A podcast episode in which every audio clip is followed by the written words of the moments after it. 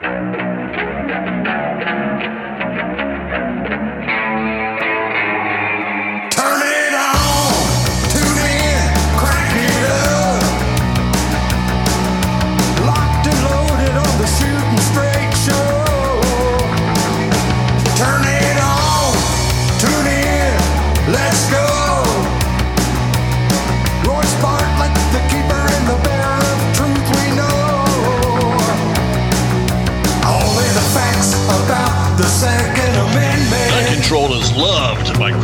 politicians, tyrants, and citizens who actually believe being unarmed will keep them safe from the first three. Exercise your rights in a safe way.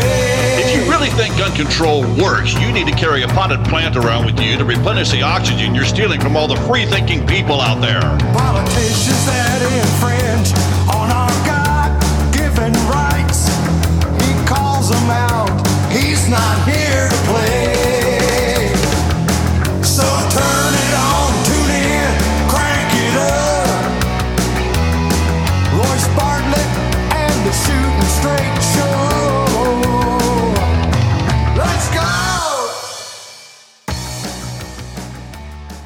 You heard the man. Let's go. We are locked and loaded on the Shooting Straight Radio podcast.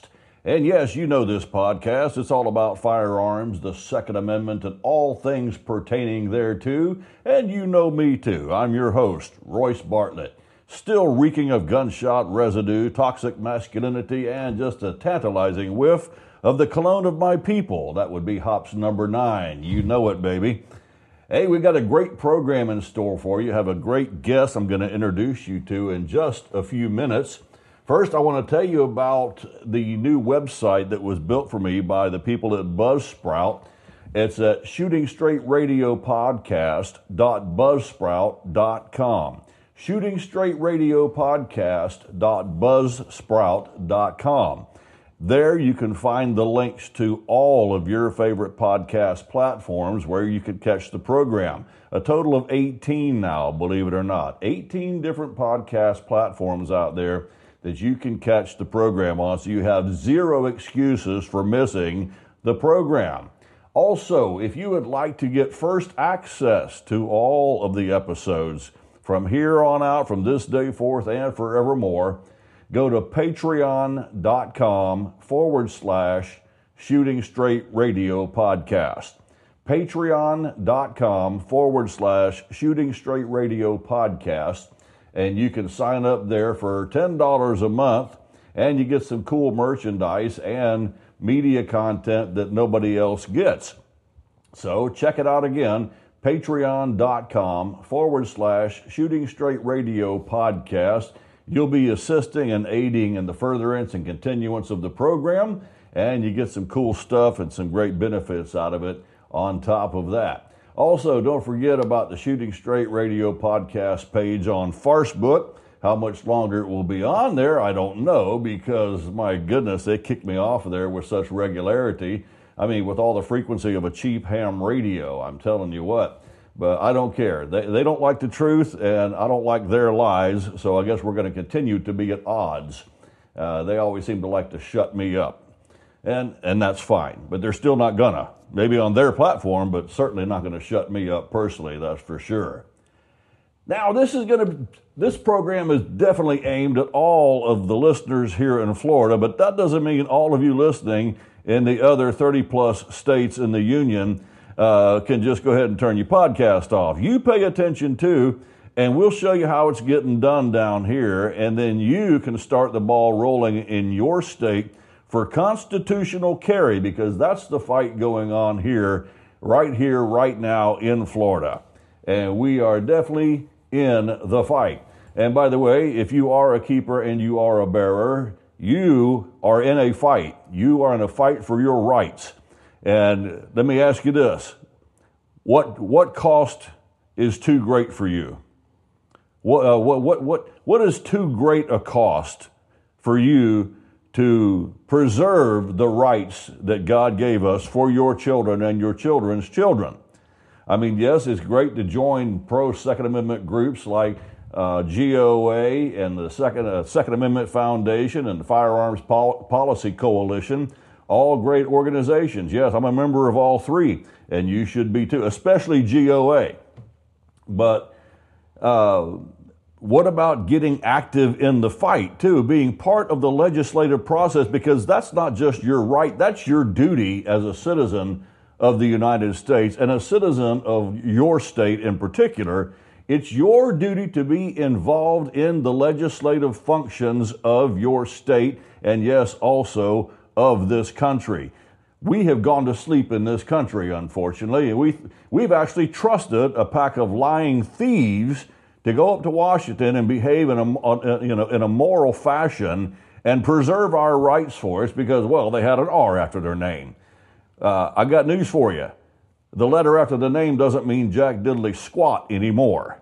It used to mean something, but even, it, even if it did, it doesn't matter. We are supposed to be vigilant.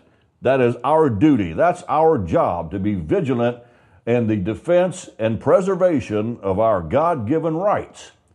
I'm going to introduce you to a good friend of mine now. I've had the honor of knowing him for several years. He actually ran for governor of Florida back in 2018. He came in third place, unfortunately, in the, in the primaries. I think he'd have made a fine governor. He's a man of great constitutional principle, a good Christian man. And that, uh, he's also the Republican Liberty Caucus chairman of Florida and Brevard County.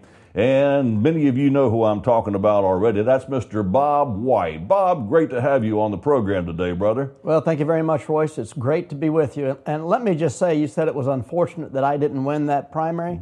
I'm completely satisfied with the governor that we have. Ron DeSantis Yes. is keeping Florida free. Yeah. And, uh, and our organization supports what he's doing, and there is no doubt that we're going to be supporting him as he runs for reelection this year. Yes, sir. And I don't think little Miss Nikki, the communist Fried, has a chance. no chance at all. Um, she is not. She's no friend of the Second Amendment. Oh, has God, no, no. business No, being sir. in charge of the licensing pro- uh, process. Number one, because there should be no licensing process. That's right. Number two, because she's a flaming Bolshevik. But I'll just leave that right there. So we're talking about today the legislative process going on here in Florida, and yes, all of you listening in Michigan, and yes, you all of you listening in the Big Apple too. Yep, I, I get the stats. I know where you're listening. Uh, you guys in New York City, New York, all of you up there in Manhattan, those of you in the Bronx, listen up. You have a fight on your hands. You can turn the tide because you can make the system work. And uh, Mr. Bob White's fixing to explain exactly how that happens. Now, it, it, as difficult as it may be sometimes, uh, when we make them feel the heat, they see the light. And I think you'd agree with that. Absolutely. And uh, that's what you guys are doing up there uh, in the in Tallahassee, in the Florida State Capitol. And fortunately, you've got some bulldogs on your side up there. Representative uh, Anthony Sabatini, who we were just talking about before the program. That's right. Great guy. Had had the honor of sitting on the Second Amendment forum with him uh, back in what was it, 2020? I think it was 2019. 2019. And uh, yeah, he's a bulldog. He said the only the only thing that squares with the Constitution is constitutional carry, open and concealed, open and or concealed. So um, let's talk about the what you guys are doing up there because the Republican Liberty Caucus isn't just some get together of a bunch of good old boys who stand around and wave flags and tell stories and cheer each other on and, and talk talk bad about politicians that don't do what they're supposed to do. What are you guys doing up there in Tallahassee?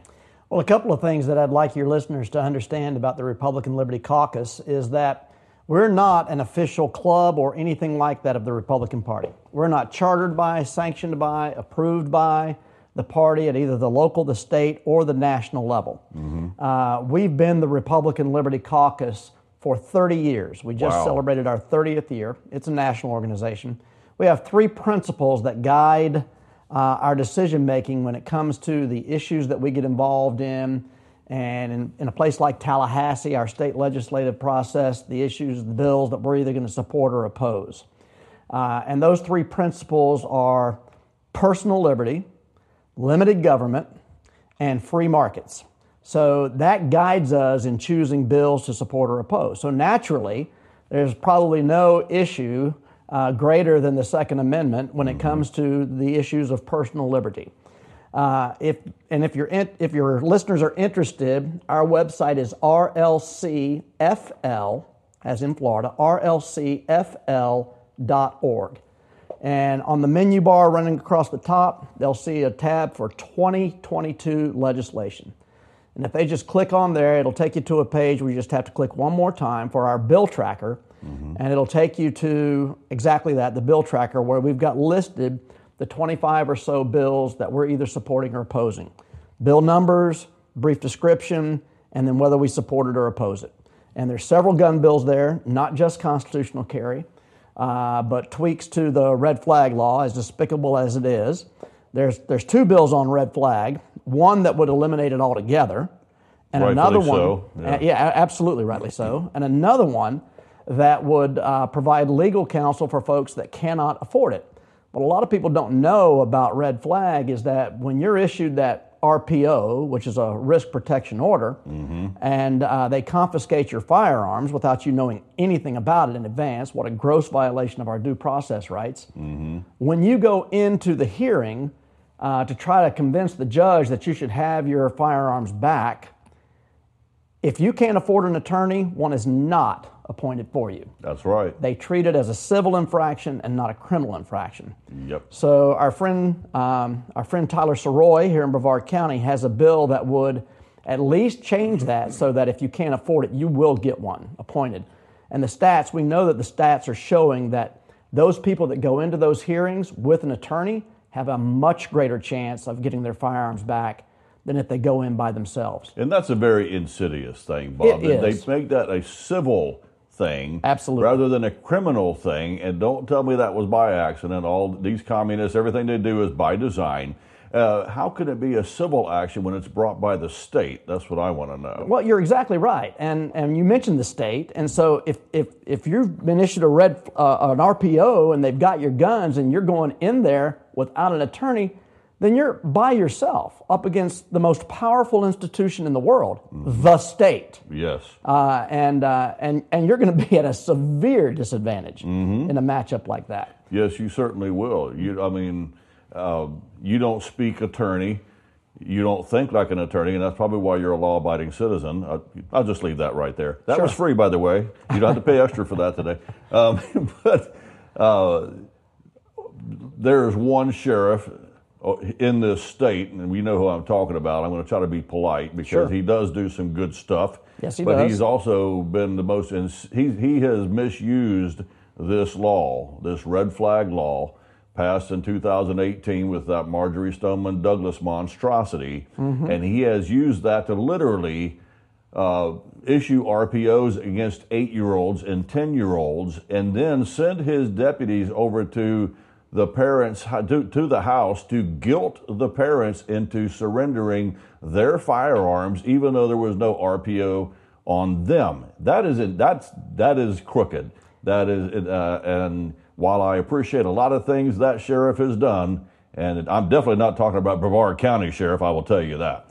Uh, a lot of things he has done has really just lit me on fire. And I sent him a, a politely worded email and never never received anything back, shockingly, uh, and told him what I thought about you know him doing it. He doesn't care, uh, and it, that's that's a lot of power to put in somebody's hands. And when you put that kind of power in someone's hands, it's bound to be abused if they're not guided by constitutional principle.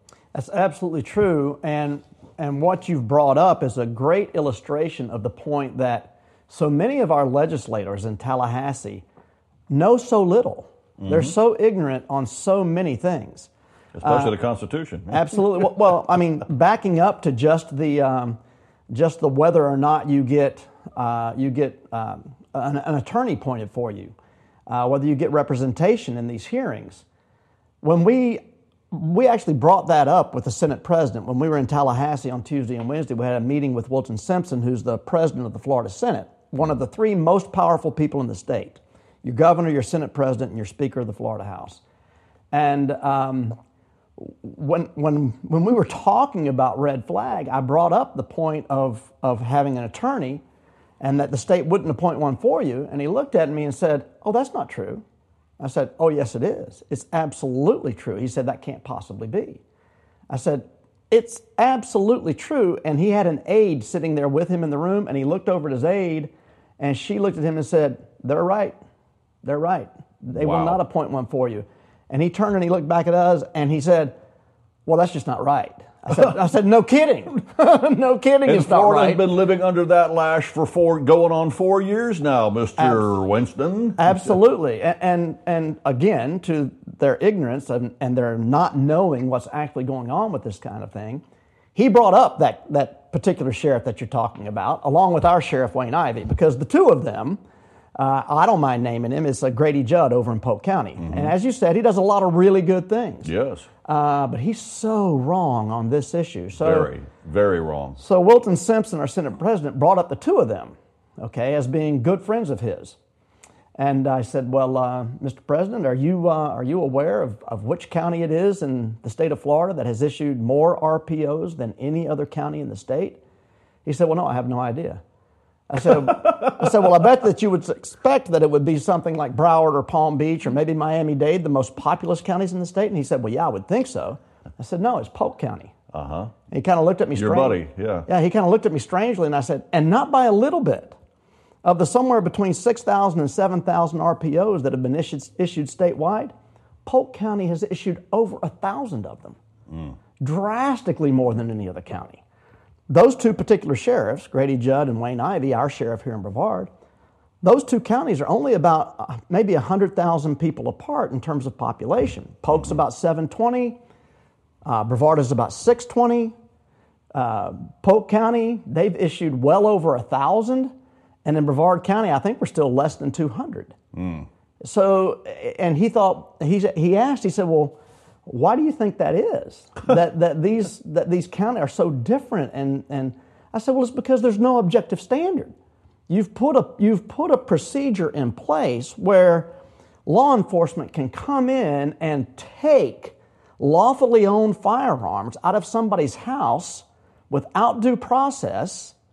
and there's no objective standard. So what you've really done is you've put a tool in the hands of individuals to use at their entire entirely at their discretion. Yes. And that's why you have this skewed these skewed results that are going on all over all over the state. That's right, because if, it, if there were definitive standards to go by, uh, like constitutional standards, well, of course, if there were constitutional standards, there would be no red flag laws. Exactly right. But uh, there would not be that disparity of enforcement, that's for sure. We're going to take a quick break right now, Bob, and come back to you in just a second. First, I want to tell you all about my friends, uh, my buddy Anthony, out at Counter Strike Tactical, the best little gun store in Melbourne.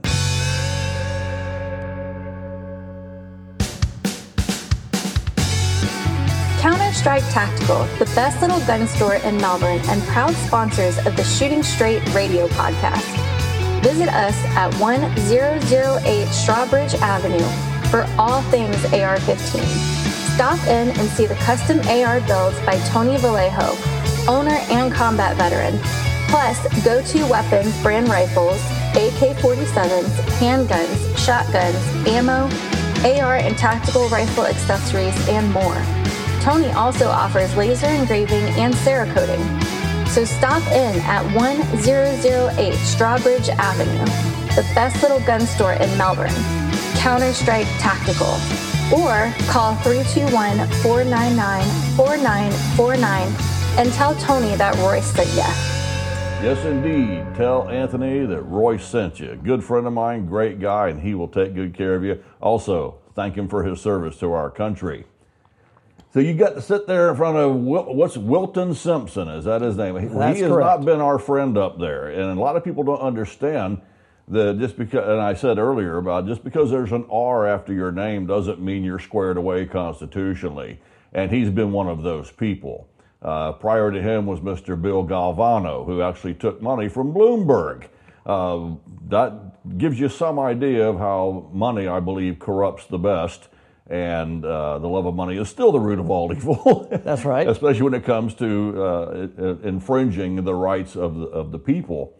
So you're having this conversation with Mr. Simpson, and he's not understanding that uh, your buddy in Polk County is one of the ones flagrantly abusing these red flag laws Uh, what are some? Well, how'd the rest of the conversation go?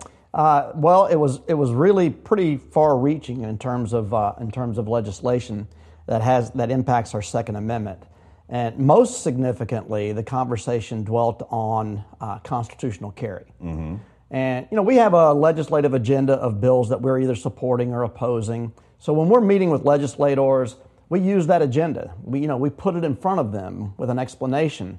And the very first bill on our legislative agenda this year is HB 103, and that is Anthony Sabatini's bill over on the House side.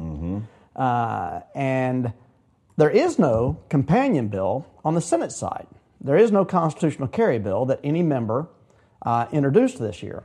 So when I put the legislative agenda in front of him, I said, you know, Senator Simpson, we, uh, we don't ever expect to agree uh, with anybody in the Florida legislature 100% of the time. And I believe that this first bill on our agenda is going to be one of those areas where we're not going to be in agreement. He said, What's that bill? I said, Well, it's HB 103. It's the constitutional carry bill that was introduced over in the House. He said, Well, what makes you think we wouldn't agree on that? And I said, Well, there's not a companion bill in the Senate. And the word on the street is that the reason there's not a companion bill is because you've basically told your senators, don't introduce one. He said, That's a lie. I said, Really? He said, Not only is it a lie, it's a dirty lie. He said, I've never told any senator that they could not introduce a constitutional carry bill or any other bill. Of course, trying to figure out which one of them is lying would be a chore in itself. Wouldn't That's it? right, because we've heard from many that have said exactly that. Yeah. And um, he said, I said, so do you or do you not support constitutional carry? He said, I support constitutional carry. And in fact, I would vote for it if it ever made it to the Senate floor.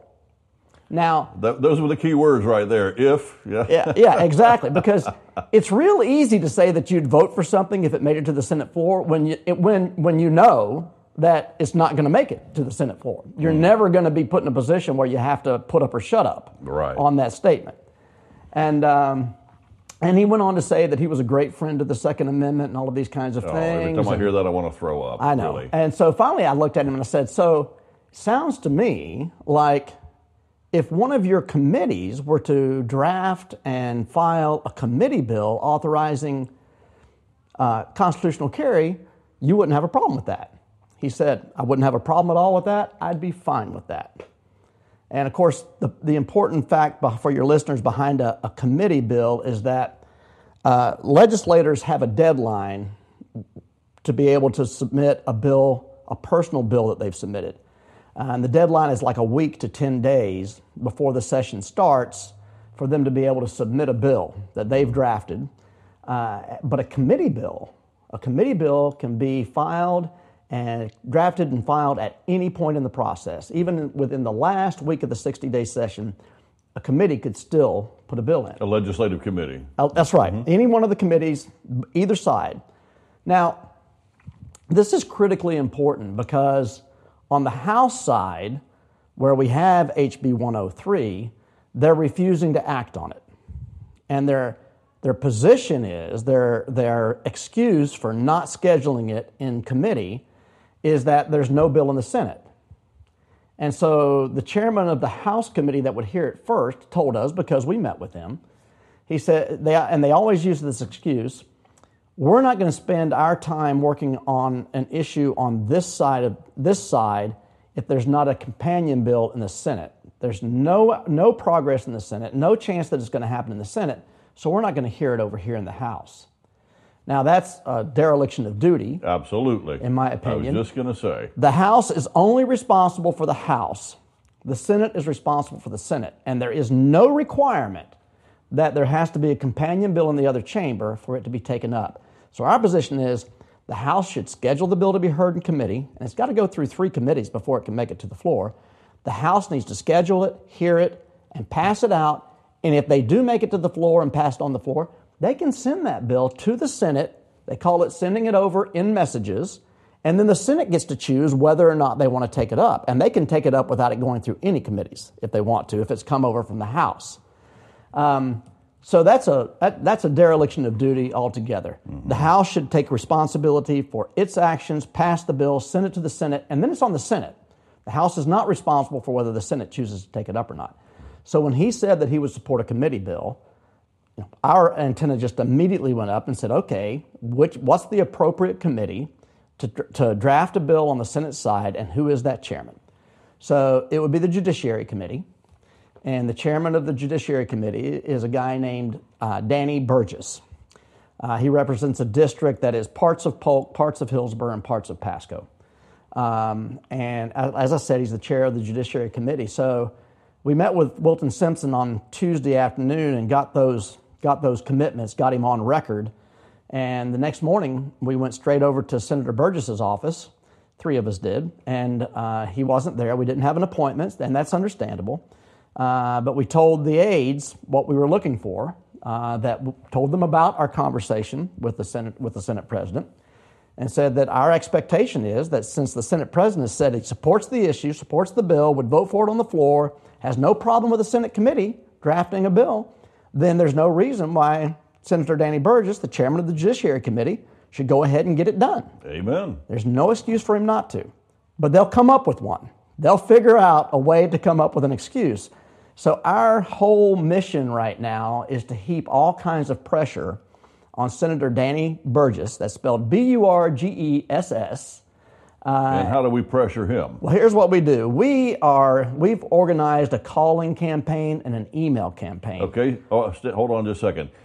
Go right now, put the podcast on pause, and go get some paper and a writing utensil and get ready to write down this information if you live in the state of Florida. Uh, I'm going to goad you right. I'm going to tell you right now. This is your place in this fight. You contact your representative. You do your duty. If you don't do your duty in contacting your representative, you are in dereliction of duty. Listen to me closely. You make contact. When, they, when we make these boys feel the heat, they will see the light, I guarantee you. So go get your pen and pencil and paper and get your butt right back here. Go ahead, Bob. And it's really important that people act quickly on this. Yes, It's a 60 day legislative session in Florida. Uh, and we're already two weeks into it. So there's pitifully little time left. So uh, this, if it's going to happen at all, it needs to happen right away. Uh, so here's the thing we send out what we call a legislative action alert on big issues like this, on any of the bills that are in our bill tracker, uh, where we tell the people that are subscribed to our, um, to our list, to our email list, uh, about the bill, when it's going to be heard or not heard, or uh, you know who the Republicans are on the committee, uh, and then whether we support it or oppose it, and then what action they're supposed to take. In this case, we got to get a bill drafted in the first place. So the the plan of action is really quite simple. Uh, we give everyone the phone number for Senator Danny Burgess in Tallahassee, and that number, get your pencil ready, your pen ready, 850 487 5020. All right, if, he, if, if, if someone does not answer, there, um, there's a message system, Absolutely. right? Okay, Absolutely. okay. So, you know, you can you can you can make the phone call tonight, tomorrow, or you can wait until Monday. Uh, but what we want to do is we want to just burn up their phone lines. Now, let me ask you this: Do you do people actually sit there and listen to all the messages? Oh yeah, they do. Oh, well, that's good to know. They absolutely do. They absolutely do because every legislator up there has trained their aides to actually keep score, make make check marks off, because once it, once they hit, a, they make an assumption that for everybody that calls them on a particular issue, there's going to be probably at least another hundred or so out there that agree with that person that's making the call. That's a wise assumption, actually. Yeah, maybe even as many, on depending on the hot button, uh, you know, of the issue, how hot a button it is, could be even more than that. You know, that are going to be agreeing with that person that calls in. So it's really important to make that call, and it's a real simple call too. All we want them to say, basically, is that tell them that you know that the Senate President, Wilton Simpson, has said that he supports constitutional carry. He'd vote for it if it made it to the Senate floor, And you also know that he has green lighted a committee bill to be drafted. And you know that it is Senator Danny Burgess's committee, the Judiciary Committee, that would have to draft that bill. And your demand of him is that he do exactly that. There's no excuse for him not to. Okay. The Senate president's behind it. Our governor got behind it. Our mm-hmm. governor said that if a bill hit his desk, he'd sign it. So there's no excuse for Senator Burgess to stonewall this. So that's the phone call 850 487 5020. The other thing that we want people to do is we want them to send an email. Mm-hmm. And don't pick, don't choose one or the other, do both. We want to blow up their phone lines, we want to pack their inbox, their email inbox, and on the subject line, we would like people to write constitutional carry committee bill dash file it now. Constitutional carry committee bill dash file it now. And you don't need a big long dissertation about how about, you know, you don't need to try to explain constitutional carry to this senator. He's going to know what it's all about. So all we really need you to do is in the subject matter, write the same thing as the phone call would have been. We know Senate President Wilton Simpson supports constitutional carry and would vote for it on the floor. We also know that he has said he would be fine with a committee bill being filed to authorize constitutional carry in Florida. So, what are you waiting for? That's Amen. all you need to say. Amen. And our hope is that we get so much pressure on this particular senator, and we're going to follow these up, by the way, with action alerts that go to all the Republican members of the committee. Mm-hmm. But we're just trying to heat pressure right now on that one senator. Mm-hmm. Because here's the thing it's not only the only way we get action in the Senate on constitutional carry, is if we can convince this committee, this committee chairman, that he needs to do this that will also take away the excuse that they're trying to use over in the House. Mm-hmm. That lame excuse of, well, nothing's happening in the Senate, so why should we waste our time over here? If we could get a Senate bill filed, even that lame excuse would be taken away. They could no longer say there's nothing happening in the Senate. So your duty and function in the House is contingent upon the Senate's action. Is It's that what you're trying to tell me? Really? That is not how the system was set up in any in, in the, on the federal or state level anywhere in, in, in the United States. Royce, you're absolutely correct. Uh, but here's, here's something that people also need to know, at least about how things operate in Florida. In Florida, the Senate president and the House Speaker are the most powerful members of the chambers. They are two and three in terms of the statewide power legislatively and government after the governor. And we know for a fact that the Speaker of the Florida House is very anti Second Amendment, very anti constitutional carry. And they have so much power in the amount of money that they can raise. We have these things in Florida called political committees. And every legislator can have one, okay, in addition to their campaign accounts. So people think there's a cap on contributions to a legislator's campaign accounts, and there is to their campaign accounts. Hmm. But every one of them can have a political committee with an entirely separate bank account. And wouldn't you know it, there's no limit on the amount of money that can be contributed to their political committees. And here's the kicker these political committees can all make contributions to each other.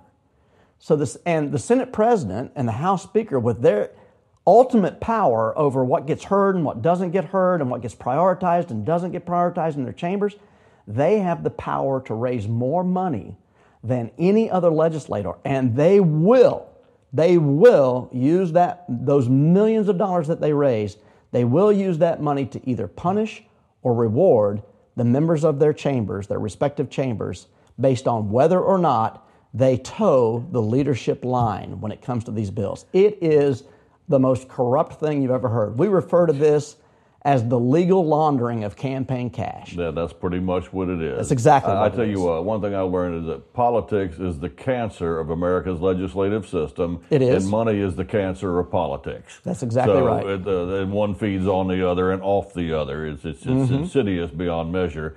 It's really disgusting to me is a lot of these people enter the political field for the sake of personal enrichment. Absolutely Uh, I mean, when I heard even little Mr. Marco Rubio, whom I have lost every ounce of respect uh, I ever had for him, uh, li- literally admitting that people would come by and hand him uh, a, uh, a little brown bag with $40,000 in it. And I'm like, well, why didn't you refuse it? You Right. know? And, and he is he is useless to me. I have sent him emails regarding Second Amendment uh, now that he's up there in the federal level, and everything I get back from him is a form letter that he sent me the last time I sent a uh, I sent him something, and and and all of it is to whitewash and, and sanctify his intentions to do what he knows good and stinking well is not constitutional. We'll get back to that in just a second. First, we're going to talk about my good friends out at shootingclasses.com. Shootingclasses.com. If you are a firearms instructor, that's the only logical place to run your firearms business from. Shootingclasses.com. You can set up your page there, set up your profile, set up your classes, take payments there. Your certificates are auto generated, rosters are auto generated, and also sends emails out to your students before the class reminding them, at least a week or two out, they have a class coming up. And uh, I, I can't find any other platform out there where it makes sense to run your business from if you're a firearms instructor. Everything's right there. Even even if you want to print your financial reports come tax time, it's all right there at shootingclasses.com. If you're a student, uh, set up an account out there and you get matched up with some serious, serious firearms instructors. Men like David Boone Benton, Israel Matos, Chris Tonto Peranto, and guys like that, Bill Orndorff, Bruce Corey. Those are the guys that actually founded shootingclasses.com. It is, I tell you what, it's genius.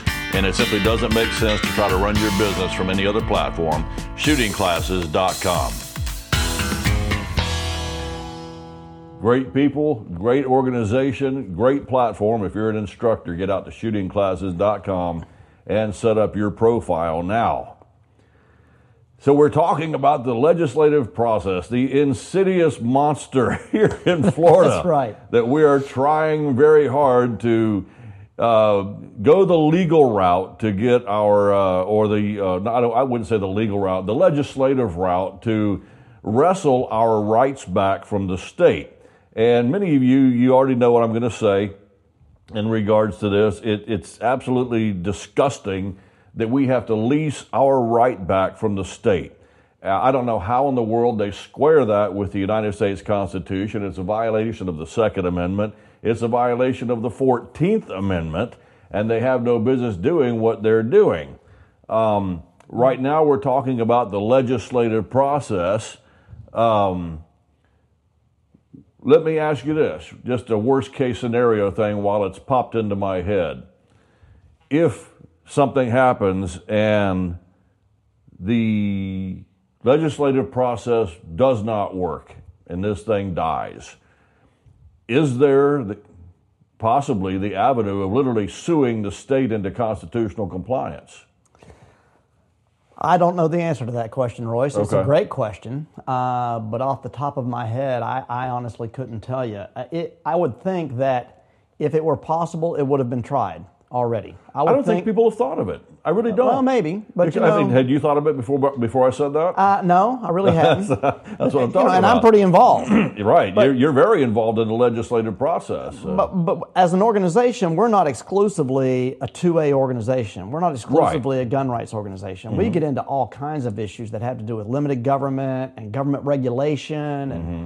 And the size of the budget and taxation and all of those kinds of things. Right. I mean, you and I could do a 24 hour podcast to Oh, talk easily. about all the things. easily. So- and so- do one every day. I've never thought about but I've got to believe that GOA and Florida Carry and some of these other organizations like Florida Gun Rights and NAGR, National Gun Rights, I've got to believe that they've pondered that question. Could we sue for this? Um, I, I will say this. We started a postcard campaign back in uh, September of this year, just as they were gearing up for what they call committee weeks up in Tallahassee. And this was before the governor had said what he said about signing a bill if it made it to his desk for constitutional carry. That caught a lot of people entirely by surprise. Uh, and we knew at the time that we started this postcard campaign that there was no appetite for it whatsoever in either the House or the Senate. All right? I mean, the only reason, one of the, I should say, one of the reasons that Wilton Simpson was willing to say what he said to us is that the governor had already said that he would sign a bill if it hit his desk. And of course, the other thing is, is that good old Wilton is running for statewide office. Uh, he's running for agriculture commissioner. And so he's trying to, I think, glom on to the popularity of the governor because our governor is sky high right now, and rightfully so. Uh, and I think he's just trying to piggyback on that for his own political benefit. Um, and in fact, I would tell your listeners that you know we consider ourselves the conscience of the Republican Party. Having an R behind your name doesn't get you a free pass with us. M- many times it makes you a target. Absolutely. Okay, because we're policing the Republicans, not the Democrats. We know how what they're, Exactly. what they're all about. We know they're the enemy. Exactly. And we have this preponderance of, we have con- total control of the Florida House and the Florida Senate. Super, supermajority in, in the House, almost 80 out of 120. We have 24 out of 40 senators uh, in the Senate. But we knew when we started this postcard campaign that it was, again, it was before the governor said what he said, which kind of opened up the floodgates a little bit and, and began to give us possibilities there was no appetite in either chamber. It looked going into the session that that Second Amendment constitutional carry was going to be dead. So we took a tack to that. Okay, let's look to the future. In Florida, a House Speaker serves for two years, a Senate President serves for two years. This year in Tallahassee is the last of the two years. So as of the end of this session, Sprowls will be out, and the new speaker coming in is a guy named Paul Renner. On the Senate side, Simpson will be out, and the new Senate president coming in is from Collier County. Her name is Kathleen Passidomo. So we started a postcard campaign to the two of them, to Speaker designate Paul Renner and Senate President designate Kathleen Passidomo. And the postcard is about two issues. It's about, it basically says constitutional carry, yes, unconstitutional red flag, no and then we give them some bullet points on, mm-hmm. on what that's all about. And so we've been distributing these postcards all over the state, and it was a very simple message. It was there was a yellow line on the box that says sincerely, sign your name, put a stamp on it, stick it in the mailbox. Real easy. Uh, right now, we're still we're still putting those out, but we're collecting them back so that we can send them to their address in Tallahassee, not their district office address. So the, the strategy was let's get in the new leadership's head right now and start pounding away at the idea of constitutional carry and eliminating red flag before they ever even take office as the new leadership. And let's just let's just overload their mailboxes with postcards and postcards and postcards. And and we've had we've had success with, with these postcard campaigns in the past. Um, you know, we did a postcard campaign back in it was either 2019 or 2020 to Bill Galvano, the then Senate President, and Tom Lee, one of the committee chairmen. Galvano had tasked Tom Lee with drafting a new bill for the upcoming session back then that would have made red flag even worse than it already was, Yep. and would have already, and would have also given us universal background checks and, and a few other onerous kinds of things, and we got wind of what they were doing. Uh, the, uh, it was starting in January that year as well. We got wind of what they were doing, and so we did rallies all around the state. We distributed postcards, the whole bit. And um, when when we were doing our lobby days event, which we do every year, we just got back from it on Wednesday of this week, and we were up there for three days. Um, so that year, when we were doing, when we were getting ready to go up there, um, we got a call from Tom Lee's office, and the aide said, "We understand that uh, you're going to be in Tallahassee next week. Senator Lee would really like to sit down with your leadership." And we said, "Really?"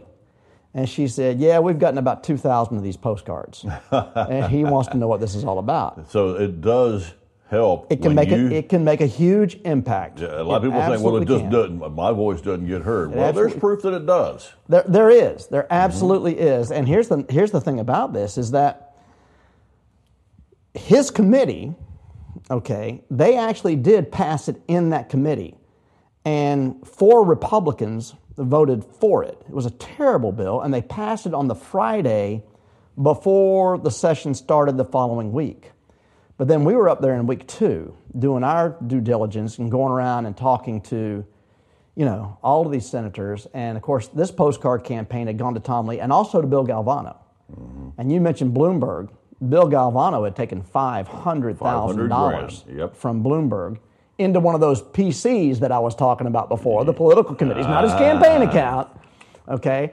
But do you know that because of what we did with that postcard campaign, uh, as I said, it passed out of his committee. It never even got heard in another committee. And typically, a bill has to go through three committees uh, and then to the Rules Committee that schedules it for the floor. It never even got taken up in any other committees. So I'm confident that because of what we did that year, we killed a very bad bill. Well, I'm glad to hear that. And I really appreciate the dickens out of the work you guys do. A lot of people don't understand what the RLC does.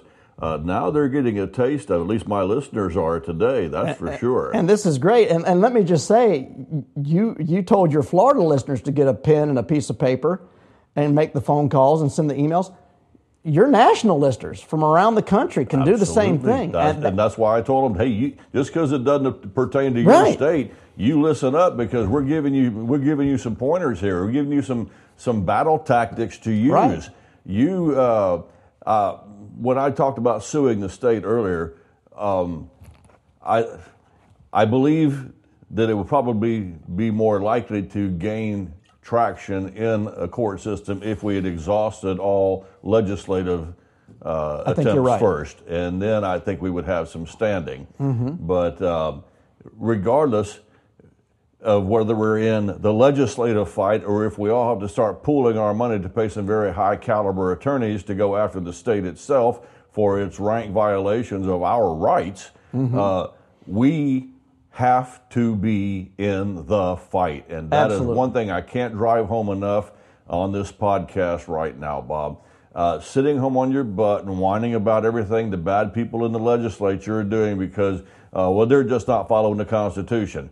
Uh, never expect them to, and you won't be disappointed. All right. But you need to be lighting, you need to be their constitutional conscience. You need to light a fire under their butt. You need to send the email. You need to make the phone call. You send the postcards. But you be involved. This is supposed to be a government of, by, and for the people, but the people have totally uh, abdicated their duty in the whole process, and that's why we are where we're at. It's kind of like letting your children run, run wild. You know, that's really what we're dealing with. They, they haven't been disciplined by the people before. They haven't been kept in check, and that's what our founders set up for us was a system just like that. Just like what did Ben, what did Ben Franklin tell the lady when he walked out of the uh, the Congress and she said, "What have you given us, Mr. Franklin?" What was the answer? a republic, ma'am, if you can keep it. It- he didn't say if Congress can keep it. Right. He didn't say if the Senate and the House could keep it. He didn't say if the president was a good guy and not a leftist. He said if you, ma'am, you and the rest of the American citizens can keep this republic. That's why we do what we do, and that's why you are, you guys are doing what you're doing too. You know, I tell people all the time when I'm traveling around the state of Florida, I tell them that I always ask the question, how many of you want to restore the republic? And every hand in the room goes up, right? Because I'm speaking to our, our people, basically. Uh, every hand in the room goes up. And then I tell them, then quit going to Washington, D.C. for rallies. The road to restoring the republic begins in your hometown and runs to your state capital. In our mm-hmm. case, that's Tallahassee. You want to restore the republic? Get active in Tallahassee. A lot of people have no idea the damage that can be done to their rights oh yeah. from Tallahassee as opposed to Washington. People have a tendency to focus on local government because it's right close to home, and Washington because it gets all the attention. But they kind of have this. They don't have. They don't. They have this mindset that number one, they don't know what goes on in Tallahassee, and number two, well, Tallahassee couldn't be nearly as important as what's happening in Washington D.C. In some cases, it's more important. Oh, definitely more important. And, and Absolutely. primarily because if we allow our state senators and representatives to not, if we don't hold their feet to the fire and keep them focused on constitutional issues and on a constitutional path here, what is usually their next step? they end up in Washington. That's exactly right. So and then they were they were corrupt here. Now they take that corruption up there, where there's a huge, huge influx of Sure. money trying to buy votes and trying to uh, influence the legislative process up there. You think it's insidious on the state level? My goodness, it's tenfold up there. So now we've sent. A bunch of corrupt SOBs up now up to up to exactly right. Washington, where they can be they can become even worse. So It's absolutely true. And, and- and let me just say this for the benefit of your, your listeners out of state Mm-hmm. Uh, who may not be familiar with where Tallahassee is geograph- geographically in the state of Florida. It's pretty close to the Georgia Alabama line. Yes. Mm-hmm. I mean, it's way up in North Florida and in a very underpopulated uh, area. Yep. And it was picked as the capital way back in the age of, uh, of, of the horse as the principal means of transportation. And the only two population centers in the state back then were the Jacksonville area, St. Augustine, Jacksonville, that area, and Pensacola, all the way out in northwest Florida, out in the panhandle. Uh, and it was settled largely by the French, okay, and by the Spanish. And so they put a horse, they put a rider on horseback in, in Jacksonville and a rider on horseback in Pensacola and had them ride towards each other. And where they intersected was where they decided the state capital ought to go. I never knew that. Oh yeah, absolutely. So here we are in Florida with the population base is way south of that. Oh, I mean the population is the I four corridor from the Daytona area through Central Florida, Mickey Mouse Land, and on over to Mm-hmm. Tampa Bay, and then you got this massive population increase down in down in southeast Florida, Miami Dade, Broward, Palm Beach, and over in the southwest part of the state. And there was a move that was underfoot.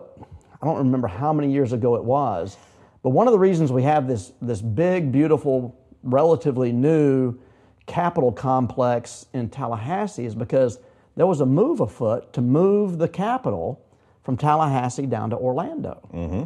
And there was still enough population and enough legislative power in the Northeast and the Northwest uh, at that time, because it's probably 30 years ago that they did this, that they were able to prevent that move and they invested all of this money into new facilities to make sure that nobody would ever bring it up again. Uh, because you've got this 22 story Capitol building, you've got the House and the Senate chambers and the office buildings and everything already up there.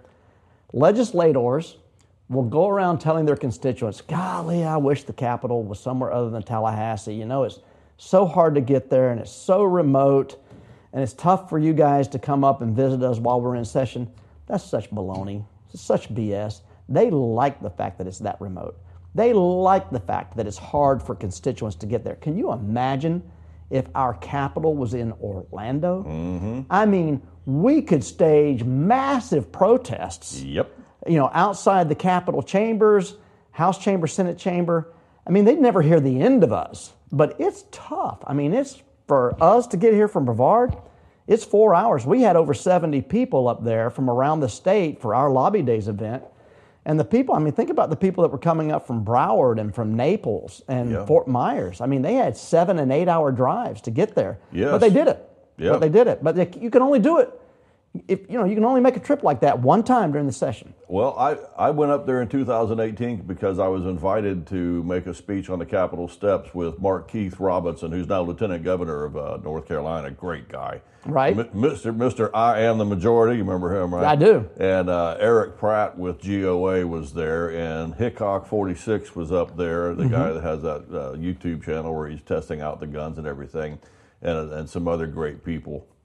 And uh, yeah, it, it I can understand. I, I can understand why they uh, like being isolated and away from because it, it was a five hour, four or five hour drive for us. A busload of people from Brevard County went up there then too, and we put on a nice show up there. Mm-hmm. Sure. Uh, there were probably about three or four hundred people there. I wish it would have been a lot more. Right. But it's far away and people can't make the trip. And I had a lot of people tell me that. Right. I would have done so, but man, it's it's a full day worth of driving at a minimum. And then you know, you got a hotel and things like Right. that. If it was closer, we could just drive there and back the same day. So that definitely lends credence to what you're saying. Right. We're going to uh, talk. Speaking of massive gatherings, we're going to talk about some things you got coming up. First, we're going to hear from my friends out of WJS Guns.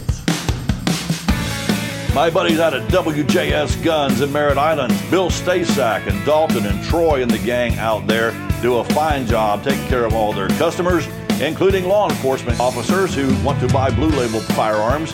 He's a Blue Label dealer for multiple manufacturers, also very female friendly. They do a great job serving all of their customers. They will get you squared away and well regulated in your Second Amendment rights. He offers handguns, long guns, a great selection of 1791 gun leather brand holsters, also body armor, uh, ammunition, uh, magazines. What are you looking for? Bill's got you covered out there at WJS Guns. Check him out at WJSGuns.com. If you want to do some fishing, he's got you covered with fishing tackle. Bill is a total outdoor store. WJSGuns.com. Check him out there. Do make sure you tell him you heard about him on the Shooting Straight Radio podcast. Great people out there, and yes, I hope you're continuing to keep Mr. Bill Stasak in your prayers after that Rains incident where he got struck by a round that bounced off the floor. He's doing okay. He's a tough dude, and yes, do keep praying for him, and uh, I'm sure he'll appreciate that. So we're talking about massive gatherings that politicians don't like. They don't like a show of force. That's what they don't like. They don't like a bunch of really ticked off people because they start worrying if there's pitchforks and, and torches in the crowd. You Right, know? right. They were warming up the, the tar kettles and cutting some pillows open or something, you know.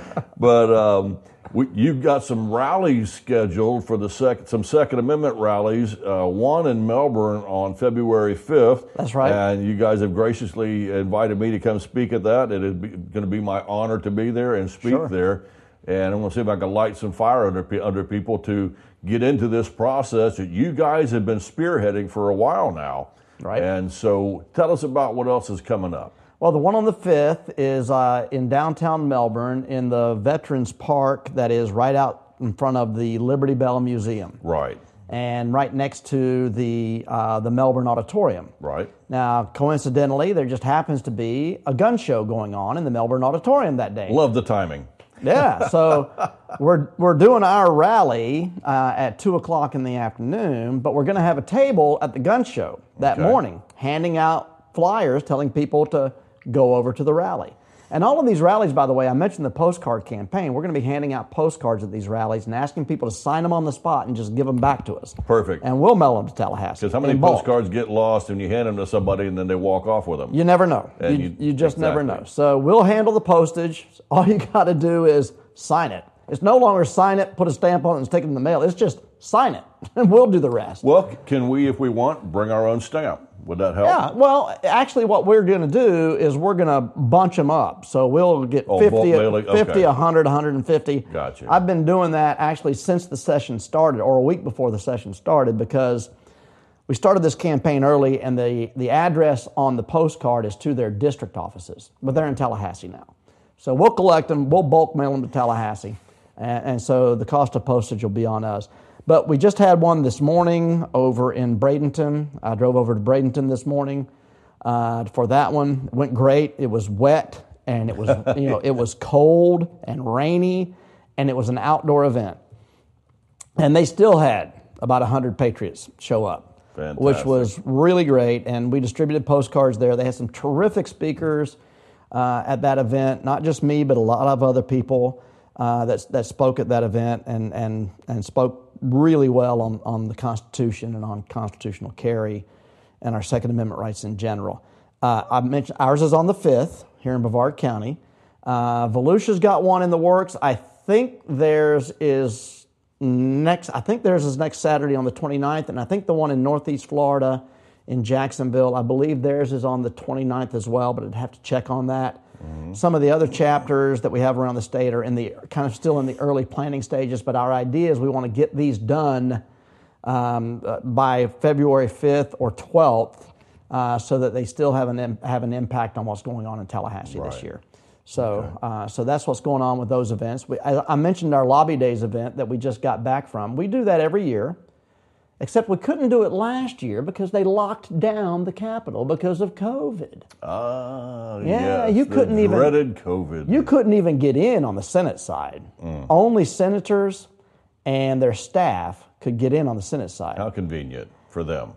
And- oh, and and um, this Wilton Simpson, the Senate president, that was his first session. He was caught on a hot mic saying, "Well, you know, with this lockdown," he said, "I think my senators are probably going to appreciate being able to come in and out of their office and not have a bunch of people sitting around waiting to talk to them."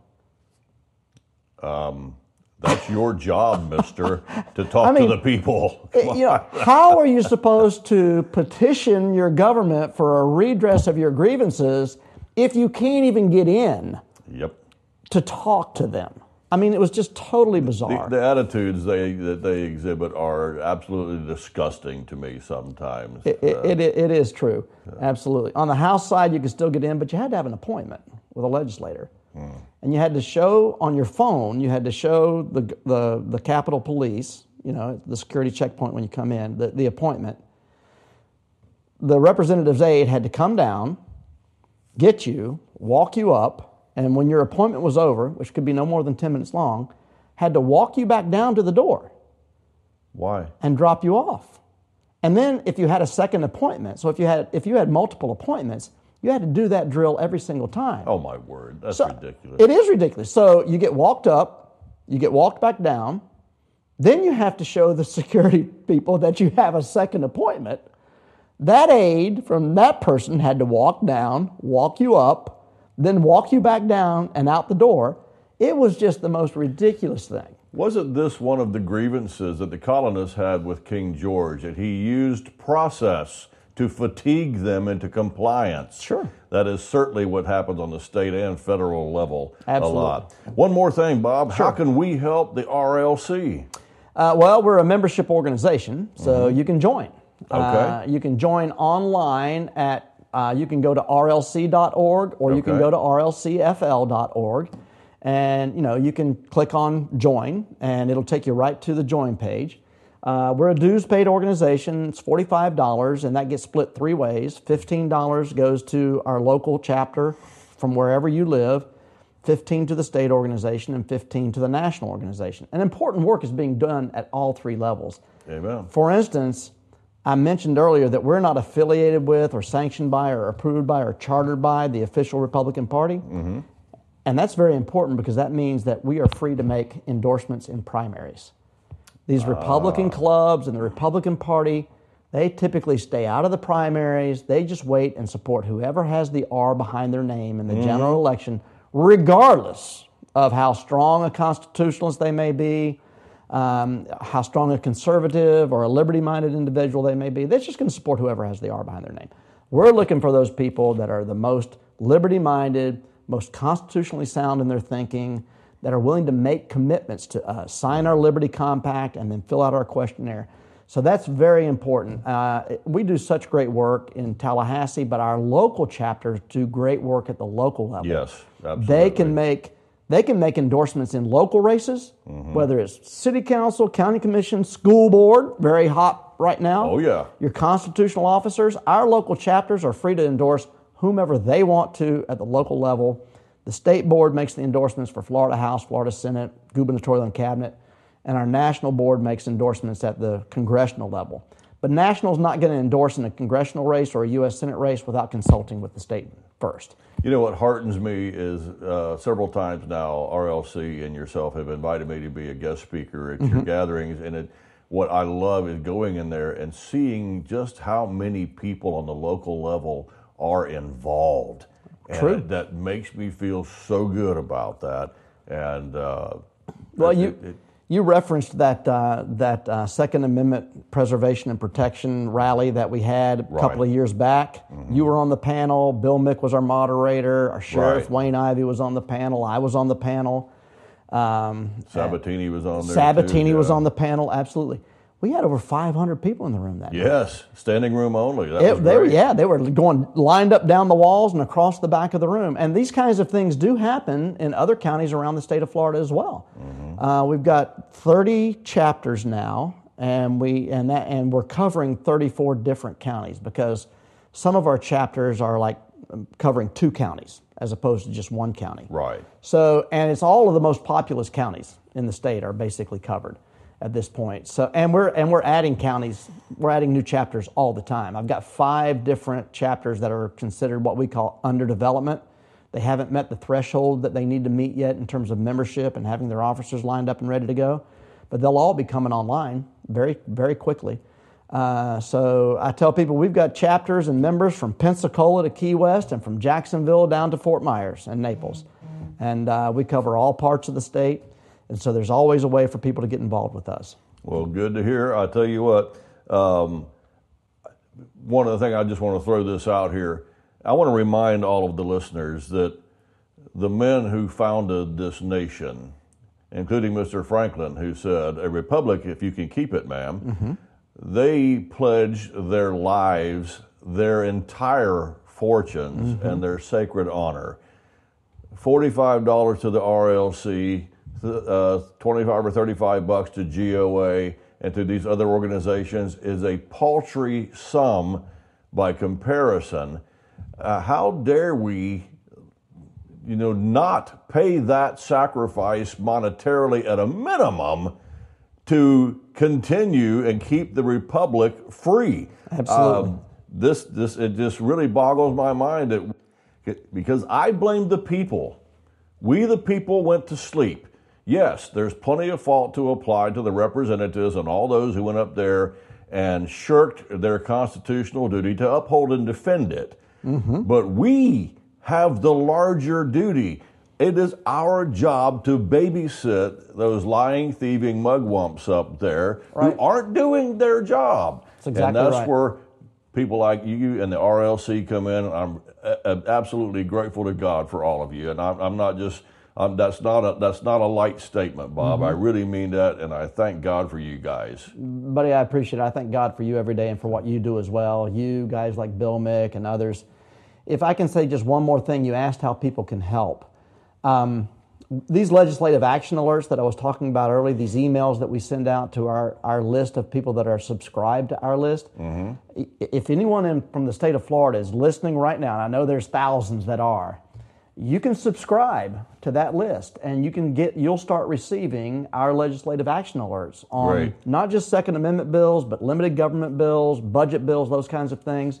And all you have to do is go to we have another website called legislativeactioncenter.org that's legislativeactioncenter.org and on the home page when you open up that site down towards the bottom of that page scroll down a little bit there's a little tab that says subscribe and if you just click on that, you can enter your email ad, your name, your email address, those kinds of things, and you'll start receiving uh, these legislative action alerts. So you'll know when these bad bills and when these good bills are getting scheduled and need our support to make things happen to turn the tide in Tallahassee. And then we can take those as marching orders, and we know what to do then. And, Absolutely. yes, get involved. This is your part in the fight. Don't tell me that if things get squirrely, you're going to pick up a gun and defend yourself against a rogue government if you won't even take the time to get involved where you're supposed to right now be involved. And so that's it for this podcast. Bob, thank you for being part of it today, brother. I sincerely appreciate you. And uh, I'm going to go ahead and hold you to it. This ain't your last appearance on the podcast. You've been on my program before. I It have. was on WMMB. I have. And I, I always want- a pleasure. I want you to consider this podcast as one of your personal mediums and the medium of the RLC. Anytime you guys have something that needs to go out to my listeners and you want to reach a lot of people, Sure. man, you know my number. You've had my number for several years now. I've got yours. You say when. I will do it. Thank you. All right. And for the rest of you out there, get involved. Keep your powder dry, keep your firearm loaded, keep it on your person, and remember, incoming rounds always have the right of way. Royce and Bob out. So turn it on, tune in, crank it up.